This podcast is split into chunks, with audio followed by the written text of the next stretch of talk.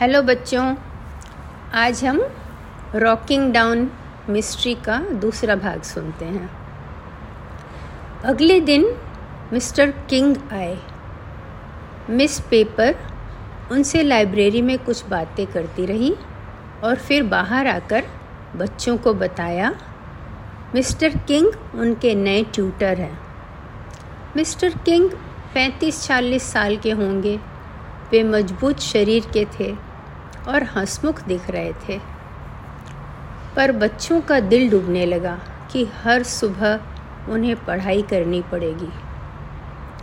इस नबी ने पूछा, क्या लूनी रूम में बैठ सकता है? तो मिस्टर किंग बोले, अगर वह परेशान नहीं करेगा तो क्यों नहीं? तब इस नबी ने पूछा, क्या मिरांदा भी रूम में बैठ सकती है? वह एक पालतू बंदरी है?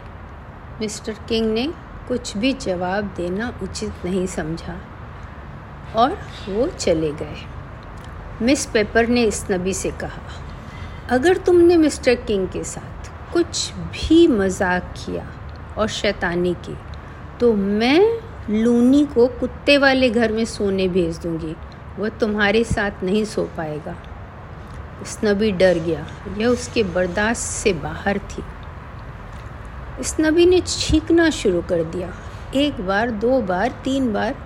मिस पेपर ने पूछा, क्या तुम्हें सर्दी हो गई है? नहीं मिस पेपर, मेरे नाक में कुछ ज़्यादा पेपर चला गया। मिस पेपर गुस्से से चली गई। रॉजर और डायना ज़ोर ज़ोर से हंसने लगे, क्योंकि ये उन लोगों का पुराना जोक था। मिस पेपर के सामने अगर बोले कोई कि पेपर उनके नाक में चला गया तो वो गुस्सा हो जाती थी। पेपर मतलब काली मिर्च। तो अब उन लोगों ने सोचा, अब क्या करें?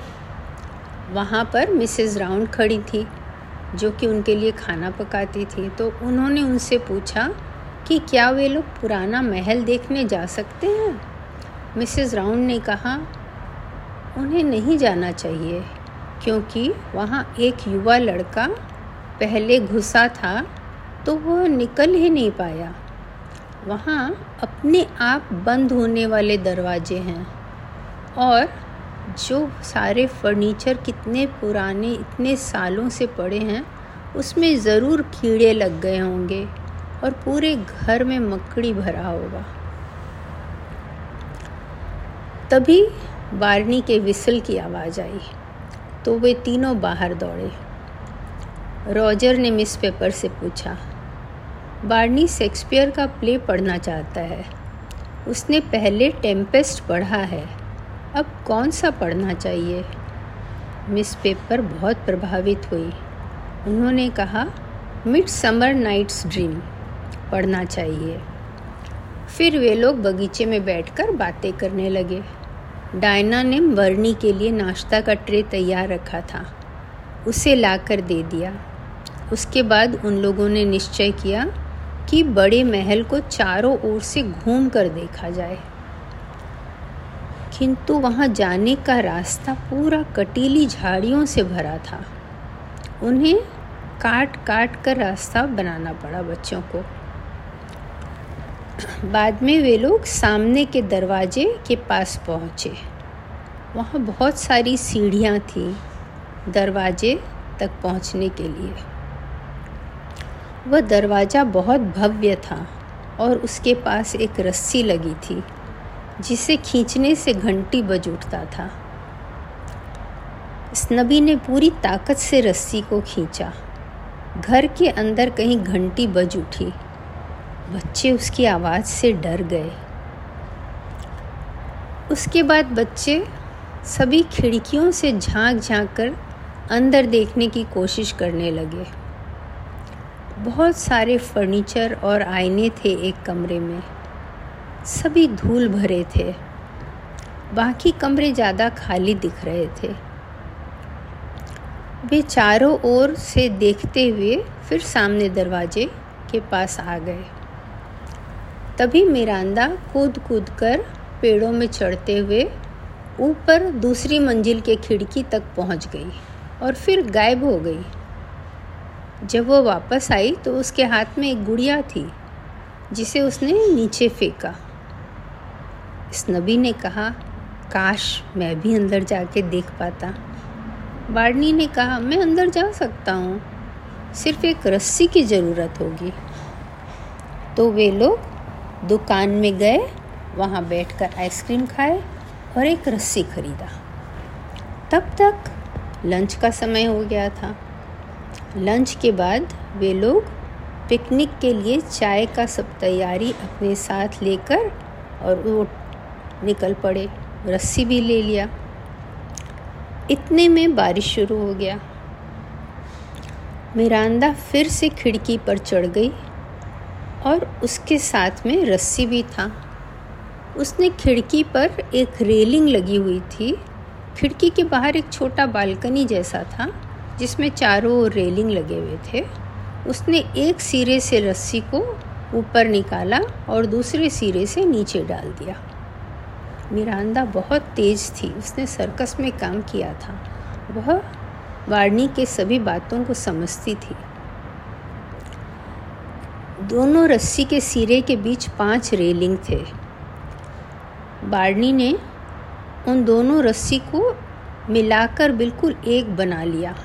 और उसके बाद उसमें अपना वज़न डालकर देखने लगा कि वो रेलिंग, उसका वज़न ले पाएँगे या नहीं। पहला रेलिंग तुरंत टूट गया और रस्सी दूसरे रेलिंग पर पहुँच गई। पर बारनी चौथे रेलिंग के टूटने तक ऊपर पहुँच गया। डायना का डर के मारे जान जा रहा था। उसे लग रहा था बारनी नीचे गिर जाएगा। बारनी ने टूटे हुए खिड़की के हिस्से से हाथ अंदर डाला और खिड़की को खोल लिया। अब वह अंदर जाके नीचे जाने का रास्ता ढूँढने लगा। उसे सीढ़ियाँ मिल गई। वह सीढ़ियों से एक माले में पहुँचा। वहाँ दोनों तरफ़ से नीचे जाने की सीढ़ियाँ थी। वह सीढ़ी से नीचे उतरा और बरामदा का दरवाज़ा उसने खोला, क्योंकि बरामदा में बच्चे बारिश से भीजने को बचने के लिए खड़े थे। वे सभी अंदर आ गए और सभी ऊपर दूसरे मंजिल में गए जहाँ बच्चों का नर्सरी था कभी। वहाँ बहुत धूल था। पूरे घर में बहुत धूल था और जाले लटक रहे थे। पर नर्सरी में रोशनी थी और चेयर्स थे। तो वे लोग वहीं बैठ गए और पिकनिक का टोकरी खोलकर खाने लगे। बारिश और तेज़ हो गई थी। बच्चों को चिंता हो रही थी, बारनी आज कहाँ सोएगा? बारनी ने कहा, यहीं पर। बच्चों को बहुत आश्चर्य हुआ। इतनी गंदी और डरावनी जगह बारनी कैसे सोएगा? बारनी ने बताया वह इससे भी ज़्यादा गंदी जगह रुका हुआ है। और मिरांदा तो है ना। डायना एक ब्रश खोजने लगी ताकि एक कमरे को थोड़ा साफ़ कर सके। इतने में उसे लूनी के मुँह में ब्रश दिखा। वह ब्रश तो कहीं से भी खोज कर ले आता था। वह उसका प्रिय खिलौना था। डायना उससे ब्रश लेकर कमरे के बिछौने के ऊपर से सब चद्दर हटाकर, कंबल, चद्दर सब सीढ़ियों में ले जाके झटकने लगी। दो कंबल और चद्दर तो बिल्कुल गल गए थे, वो गिर पड़े वहीं सीढ़ियों में। और दो ठीक थे, उन्हें झटक के और बिछौने को झाड़कर उसने चद्दर उसमें डाल दिए और नीचे रूम में ब्रश से सफ़ाई कर दी। और जो कमरे में कारपेट बिछा था, दरी बिछी थी, उसे और तकिया को और दो पुराने गले हुए चद्दर को एक अलमारी में घुसा दिया क्योंकि तकिए में भी पूरे कीड़े भरे हुए थे। बारनी एकदम खुश हो गया और बच्चों ने उसके लिए बचा हुआ नाश्ता और जिंजर बियर छो, वहीं छोड़ दिया। बारनी उन लोगों को नीचे तक छोड़ने आया। इस नबी ने कहा तुम बरामदा का दरवाज़ा बंद नहीं करना। हम लोग सुबह आ जाएँगे। वे लोग पूरी तरह भींग कर घर पहुँचे और तुरंत कपड़े बदल कर खाना खाकर सोने चले गए। रॉजर ने कहा, मैं कभी वहाँ नहीं सो सकता। इस नबी ने कहा, मैं बारनी के साथ वहाँ सो सकता हूँ। बारनी वहाँ सो गया था। तभी रात में मिरांदा ने उसे उठाया। वह डर से काँप रही थी। बारनी के पास घुस गई। वह कुछ कुछ बोलती जा रही थी। बारनी ने ध्यान से सुना। कुछ आवाज़ आ रही थी। बहुत ज़ोर से फिर एक बार आवाज़ आई। Third bang. जैसे कोई भारी सामान उठा के कहीं डाला जा रहा हो। उसके बाद फिर आवाज़ नहीं आई। बारनी और मिरांदा फिर सो गए। सुबह नाश्ता के बाद डायना बारनी को देखने जाना चाहती थी कि सब ठीक है ना?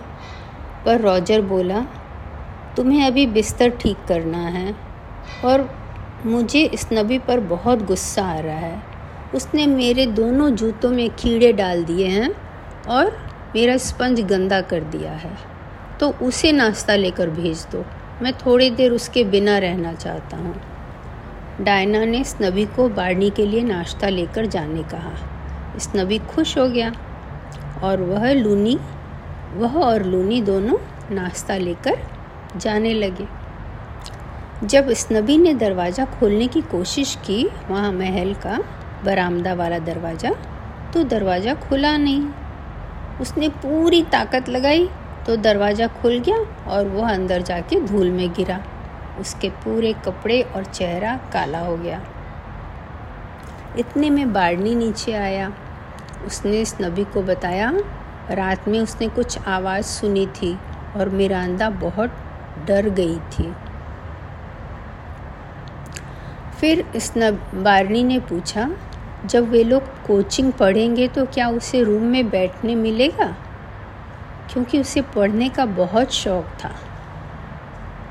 और बारनी ने इस नबी को ये भी बताया कि वह सुबह उठकर शेक्सपियर पढ़ रहा था, उसे बहुत अच्छा लगा। इस नबी को बहुत आश्चर्य हुआ।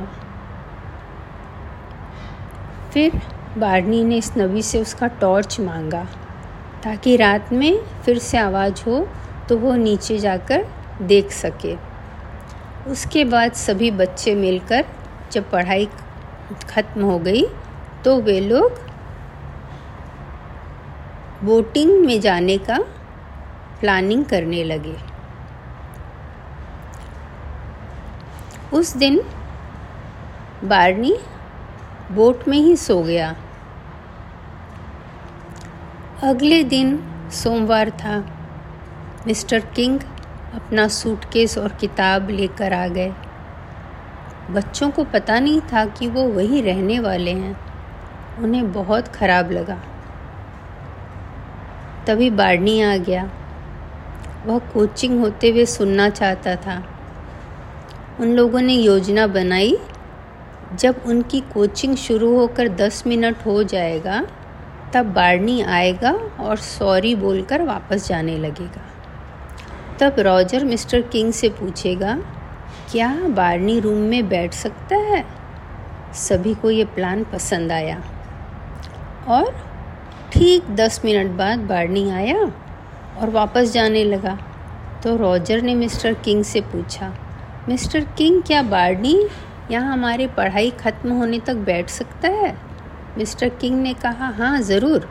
और उससे पूछा, क्या उसके पास कुछ पढ़ने को है? तो बार्नी ने शेक्सपियर की किताब निकाल ली। दस मिनट और बीते होंगे कि मिरांदा कमरे के अंदर आ गई और सोए हुए सोए हुए लूनी का दोनों कान पकड़कर खींची। लूनी घबरा गया। उसके पीछे दौड़ा। मिरांदा टेबल क्लॉथ को खींचते हुए दौड़ी। किताबें सभी ज़मीन में गिर पड़े। मिस्टर किंग खड़े हो गए। मिरांदा उनके कंधे में बैठकर उनका कान खींचने लगी। बारनी मिरांदा पर चिल्लाने लगा और नतीजा यह हुआ कि मिरांदा और लूनी को कमरे से बाहर कर दिया गया। इस नबी को बहुत बुरा लगा, क्योंकि लूनी की कोई गलती नहीं थी, वह तो सो रही थी। उसने मिस्टर किंग से बदला लेने का सोचा। जब मिस्टर किंग ने रबर के लिए पूछा तो उन्हें ऐसा रबर दिया जिससे कॉपी में और दाग हो गए। जब स्केल की ज़रूरत पड़ी मैथ्स में तो उसे ऐसा स्केल दिया जिसमें सारे नंबर गलत लिखे हुए थे। ये लून, स्नबी का बहुत प्रिय ट्रिक था। और किताबों के नीचे उसने रस्सी लगा के रखी थी तो जब उसने रस्सी खींचा तो टेबल से सारी किताबें अपने आप गिर पड़ी। जब उसे टेबल ब्लैक बोर्ड को पोछने बोला गया तो उसने उसे और धूल से भर दिया। सिर्फ़ बारनी को मिस्टर किंग के क्लास में मज़ा आता था। वह सब कुछ ध्यान से सुनता था, चाहे वह लैटिन हो, या इंग्लिश लिटरेचर, या मैथ्स। मिस्टर किंग सुबह से दोपहर तक उनके साथ रहते थे, पर लंच के बाद वे बाहर चले जाते थे। एक दिन रॉजर ने पूछा, आप कहाँ जाते हैं? उन्होंने कहा, कहीं भी नदी के पास या पुराने महल के पास. डायना ने कहा, वह तो अच्छा नहीं है। लेकिन मिस्टर किंग बोले, नहीं, वो काफ़ी इंटरेस्टिंग है। बच्चों को चिंता हो गई। कहीं वे बरमा बरमाम बरामदे के दरवाजे से अंदर आ गए और बारनी को ऊपर सोते देख लिया तो मुश्किल हो जाएगी। उस दिन रात को इस नबी ने सोचा कि वह बारनी के साथ आज महल में सोएगा। तो जब सब कोई सो गए तो उसने रॉजर और डायना को बताया कि वह वहाँ महल में सोने जा रहा है और रॉजर से उसकी टॉर्च मांग ली। रात को ग्यारह बजे वह लूनी को लेकर निकल पड़ा। वह आराम से जा रहा था कि उसे और एक टॉर्च की रोशनी नज़र आई। वह रुक गया। लूनी को बिल्कुल चुप करा दिया और ध्यान से देखने लगा, कौन है? उसे पता चला कि वे मिस्टर किंग हैं। स्नबी को बहुत आश्चर्य हुआ। इतनी रात को पुराने महल के पास मिस्टर किंग क्या कर रहे हैं? स्नबी धीरे धीरे बरामदा के दरवाजे पर पहुँचा और अंदर चला गया। अंदर जाकर उसने दरवाज़ा बंद कर लिया और वह और लूनी ऊपर चले गए। ऊपर बंद था। उसने धीरे धीरे आवाज़ दी तो बार्नी ने आकर दरवाज़ा खोला और उसे अंदर लेकर फिर दरवाज़ा बंद कर दिया। बार्नी ने बताया, मिरांदा ने उसे थोड़ी देर पहले उठाया था और उसने देखा कोई टॉर्च की रोशनी में महल को चारों ओर से देख रहा है। इस नबी ने बताया, वे मिस्टर किंग हैं। इतने में उन्हें थर्ड थर्ड बैंग की आवाज़ आई, जैसे कोई भारी सामान उठा के पटक रहा हो। मिस्टर किंग ने अपनी टॉर्च की रोशनी बंद कर दी थी। यह आवाज़ कहाँ से आ रही है? पहले दिन भी मैंने यही आवाज़ सुनी थी बारी ने कहा। इस नबी ने कहा, नीचे से ही आ रही है। तो वे लोग नीचे गए, जहाँ से आवाज़ आई थी। फिर कुछ स्क्रीचिंग जैसी आवाज़ आई, जैसे कि कोई दो मेटल के चीज़ को आपस में घिसा गया हो। बारनी ने टॉर्च जलाया। इस नबी बहुत डरा हुआ था, वो काँप रहा था। बारनी ने कहा, डरो मत, यहाँ कोई नहीं है, कोई होता तो लूनी गुर्राता, मिरांदा भी आवाज़ करती। तब इस नबी आश्वस्त हो गया। हाँ यह सच है। लेकिन उन्हें किसी भी कमरे में और किसी के पैर के निशान नहीं मिले। फिर वे लोग सोने चले गए। एक ही पलंग में चार जन थे, बारनी, मिरांदा, स्नबी और लूनी। स्नबी सुबह जल्दी उठ गया। उसे रॉकिंग डाउन कॉटेज में वापस जाना था, ताकि किसी को पता न चले। बारनी भी उसके साथ आ गया। वह गार्डन में बैठा था। मिसेस राउंड ने उसे देख लिया। वे समझ गई, उसके लिए भी नाश्ता बनाना चाहिए। उन्होंने उसे कभी भी अंदर में सिंक ठीक करने बुलाया, कपड़े की नई तार लगाने बुलाया तो वो ऐसे छोटे सब काम कर देता था। नाश्ता के लिए मिस्टर किंग देर से आए। इस नबी ने उन्हें देखते ही पूछा, क्या आपको रात में नींद आई? मिस्टर किंग को बहुत आश्चर्य हुआ। उन्होंने कहा हाँ? तो इस नबी ने पूछा, क्या आपको कोई आवाज़ आई थी रात में? फिर खुद ही बोला, शायद आप बहुत गहरी नींद सो रहे थे। तो मिस्टर किंग ने कहा हाँ। फिर उसने कहा, मिस्टर किंग, क्या आप नींद में चलते हैं?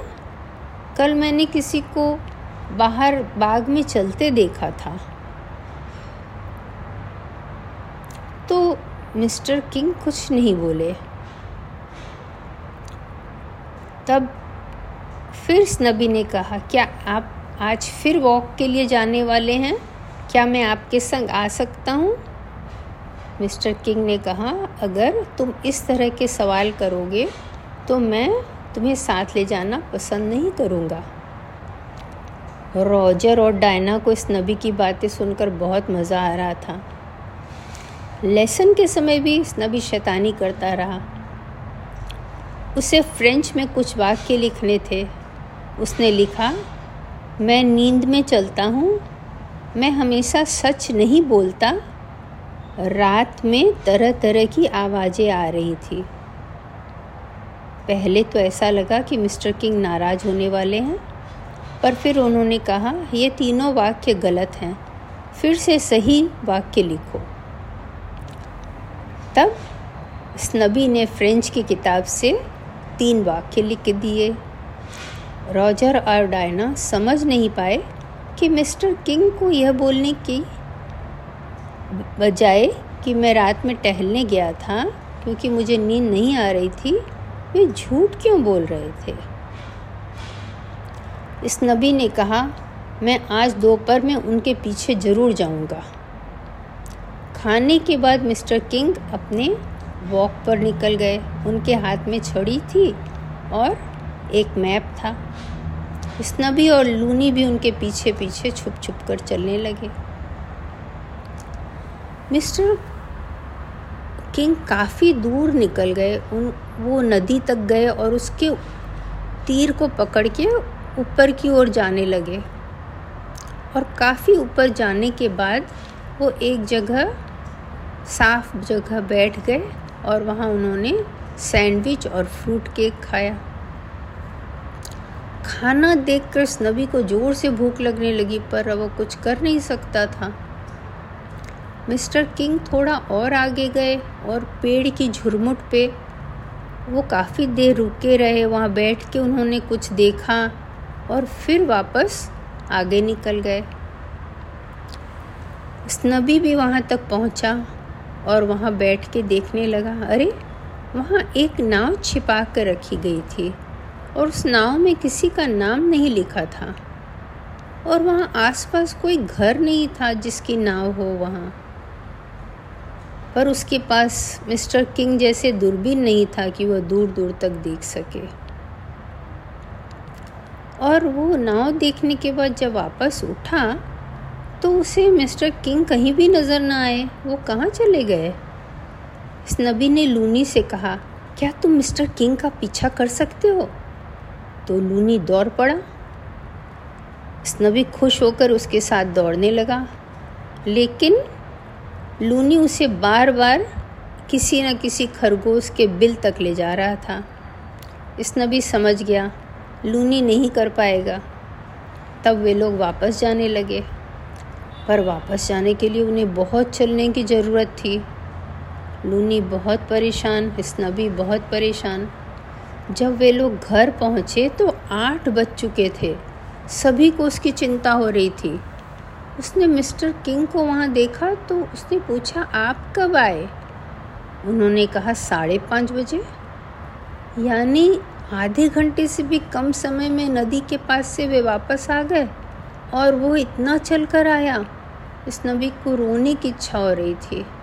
पर मिस पेपर ने उसे गर्म पानी के टब में नहाने भेजा और फिर उसे बिछौने में जाने बोला और उसके लिए बहुत अच्छा खाना लेकर उसके कमरे में आए।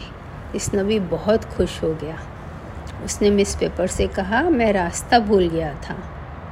मिस्टर किंग ने पूछा, तुम कहाँ गए थे? इस नबी ने कहा, मुझे सच में नहीं मालूम। आप कहाँ गए थे? मिस्टर किंग ने कहा गोल गोल घूम रहा था, पर मैं अपना नाश्ता ले गया था। तुम मिलते तो मैं आधा तुम्हें भी दे देता। इस नबी मन ही मन हंस रहा था, क्योंकि उसने मिस्टर किंग को नाश्ता करते देखा था। बाद में उसने रॉजर और डायना को सब कुछ बताया। अरे वहाँ नाव भी था जिसमें किसी का नाम न था पेड़ के पीछे छुपाया हुआ। बहुत रहस्यमय लगता है सब कुछ। नबी ने कहा पर उससे ज़्यादा रहस्यमय ये है कि मिस्टर किंग वहाँ से आधी घंटा से पहले घर पहुँच गए। रॉजर ने कहा उन्हें कोई शॉर्टकट पता होगा। रॉजर लाइब्रेरी से मैप निकाल के ले आया। वे लोग rocking gun Rockingdown will, village के मैप को पढ़ने लगे। उस नदी के मैप के देखते ही डायना ने कहा हाँ नदी के किनारे से पहाड़ पर गए, पर वहाँ से शॉर्टकट से यहाँ पहुँच गए। इस नबी ने आहें भरी। मुझे पता नहीं था, मैं पूरा घूम कर आया, कितना बेवकूफ़ बना। रॉजर ने कहा, अब तुम कंपास लेकर जाना। और अगर तुम हम लोगों को नाव दिखाने ले चलोगे तो हम इसी शॉर्टकट से चलेंगे। इस नबी खाते ही सो गया। बार्नी और रॉजर और डायना बोर्ड गेम खेल रहे थे कि बार्नी का मैप पर नज़र पड़ा। उसने कहा, अरे, देखो, नदी पुराने महल के बिल्कुल पास से जाती है, जबकि हमने अभी तक कहीं कोई पानी महल के आसपास नहीं देखा। तभी बारिश होने लगी। बार्नी और मिरांदा पुराने महल में सोने के लिए रवाना हो गए। बार्नी महल का दरवाज़ा और दूसरी मंजिल के ऊपर का कमरा बंद करके सो गया। फिर उसकी देर रात में नींद खुली। मिरांदा उसके बाल और कान खींच रही थी और डरी हुई थी। बार्नी ने फिर से थर्ड थर्ड बैंग की आवाज़ सुनी। ये क्या हो रहा है इस खाली महल में? बार्नी उठा और दरवाज़ा खोलकर बाहर जाने लगा। पर मिरांदा उसका पैर खींच रही थी। वह नहीं चाहती थी बार्नी कमरे से बाहर जाए। बारनी ने उसे पुचकारा, डरो मत, कुछ नहीं होगा। मैं पता तो करूँगा। मिस्टर किंग भी शायद इसमें जुड़े हैं। वह दो मंजिल से नीचे रसोई में गया। वहाँ कोई भी पैर के निशान न थे। वह उसके बगल वाले कमरे में गया। वहाँ बहुत ज़ोर से आवाज़ हुई, जैसे कोई भारी सामान पटक रहा हो। यह बर्तन धोने का कमरा था। इसके बगल में कपड़े धोने की जगह थी और गाय रखने की जगह थी, जहाँ मार्बल के तख्त लगे थे, जिन पर शायद मक्खन रखा जाता था। उसे एक ट्रैप डोर मिला, जहाँ से नीचे जाया जा सकता है। ट्रैप डोर दरवाजे या दीवार के पास होते हैं, जो कि नीचे घर के सेलर में जा सकते हैं। इस तरह से बना रहता है। और आज की कहानी हम यहीं पर ख़त्म करते हैं। अगले दिन, अगली बार हम आपको आगे की कहानी सुनाएँगे। आशा है आपको मज़ा आ रहा होगा। बहुत ही खूबसूरत कहानी है। ज़रूर सुने। बाय बाय बच्चों।